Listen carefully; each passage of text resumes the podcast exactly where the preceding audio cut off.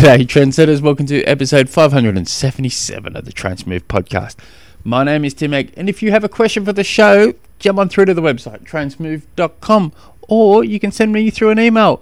Oh, come on, mate, send me through an email. Tim at trainsmooth.com is where you want to be sending that email.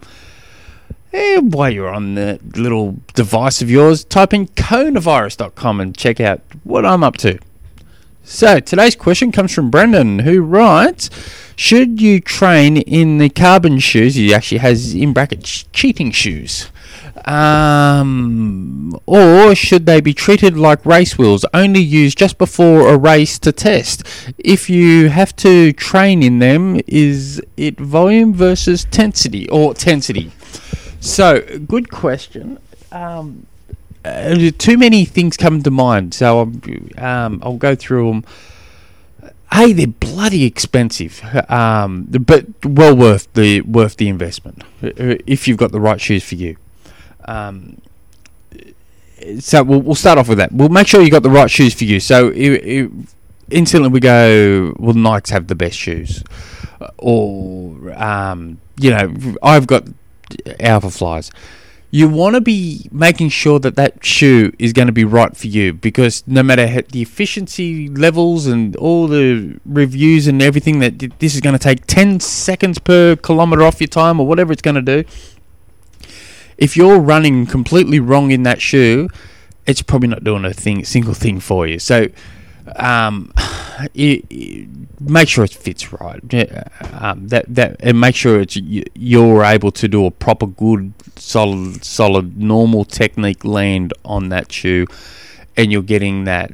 Um, it, it you know you're getting that return, the energy return back.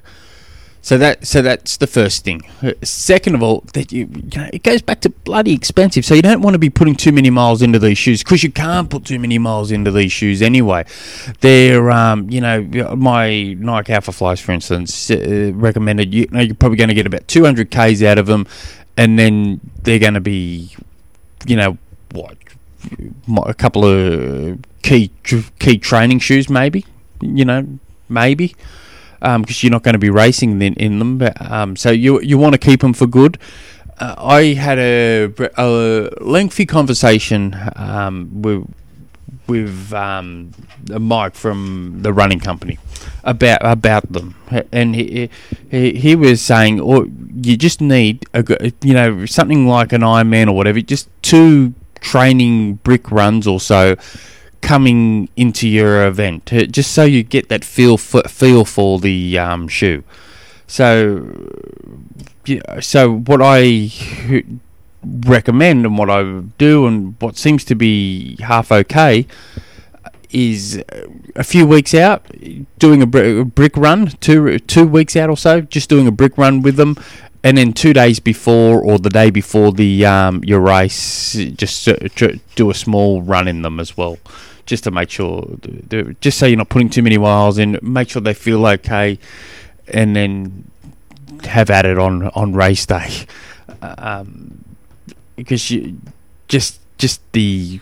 I was also talking to a marathon coach recently, and I can't remember if I was telling you this or um, another athlete this but I was talking to a, a marathon coach, um, a, a, coach that specialises in marathon athletes, um, and, we're, we're, talking about all sorts of good stuff. And then, you know, before you know it, I was we are talking about my race and my, and then I was telling him about my injury, and and he and he was saying, you know, what shoes you wore, and I told him he's he said in his experience in the um, athletes that race in shoes like um, Alpha Flies and stuff the um, high risk of injuries in that first two to three weeks after their race is huge. Um, that you've got to nurse the athlete back after those first two to three weeks after their key race in those shoes because they're, they're landing completely, you know, they're landing a little bit differently. They're just not used to it. A lot of tendons, he says, um, go. And turns out for me, my tendon went that's his experience. He has he coaches more athletes at that distance than I coach Ironman athletes at that distance. Um, so he's got that. I will say that doesn't that isn't my experience. Um, I'm the only person. I'm the only idiot who's got a um, a lower leg injury from from from you know after a race that that use those sort of shoes. Um, I'm I'm the f- the first one to, to get it in out of all the athletes I've coached, um, but I'm not at the same level as this guy in in quantity of athletes. But um, but I I did, but I did find it very interesting. So that's his experience, but it but I but it's definitely not my experience. But I, it's not enough for me to dismiss it either. So, um, but I, but that is inter- but it is but it is interesting that. So, I then start thinking, should we be using these shoes a little bit more during training to prevent the risk of injuries?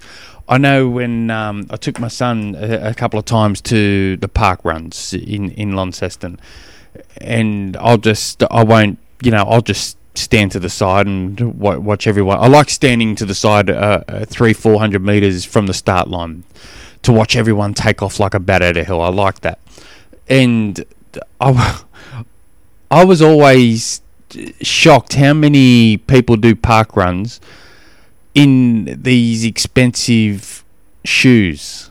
Um, like carbon plated, you know, carbon shoes. Um, it's huge it took me by well not huge it just took me by surprise how many people would do a park run with alpha flies and and um, or in other shoes of that brand. Uh, it's it just to me it's just a park run. Um, park runs are great too but I, I think they're, they're they're really really good community building good fitness building. I, I think um, like they're huge in Australia, they're huge in England, they're becoming bigger and bigger in um, the US, um, and I think we're going to see um, some very impressive marathoners come for, come from it. We're looking at you know, you see ten year olds with hundred parkrun t-shirts on, and and they're flying and so I can't help think that if these athlete, if these kids keep going through, um, what what are we going to see in twenty years' time with these, uh, fifteen years' time from these people, from these kids? It's going to be interesting. Um, but I just I don't even know what I'm gibbering about now. Um, but yeah, it's um, as for um, the volume intensity, I, I I can't help think a couple of a couple of runs. but then I keep keep running through my head about what this coach, this other coach says, who says about injuries and. Um, but yeah, so I'm going I'm going to stick on the fences. I, I don't have the correct answer, but at this stage I lean towards two two brick runs leading into the um, race plus race plus the race itself just uh, unless you're more than happy to lose a ton of money in going through these sh- eating eating the crap through these shoes, I wouldn't be doing long runs in them. That, that that's just putting miles in for the sake of putting miles in them. But anyway, if you guys have any other questions, jump on through to the website trainsmooth.com. Until next episode, hooroo.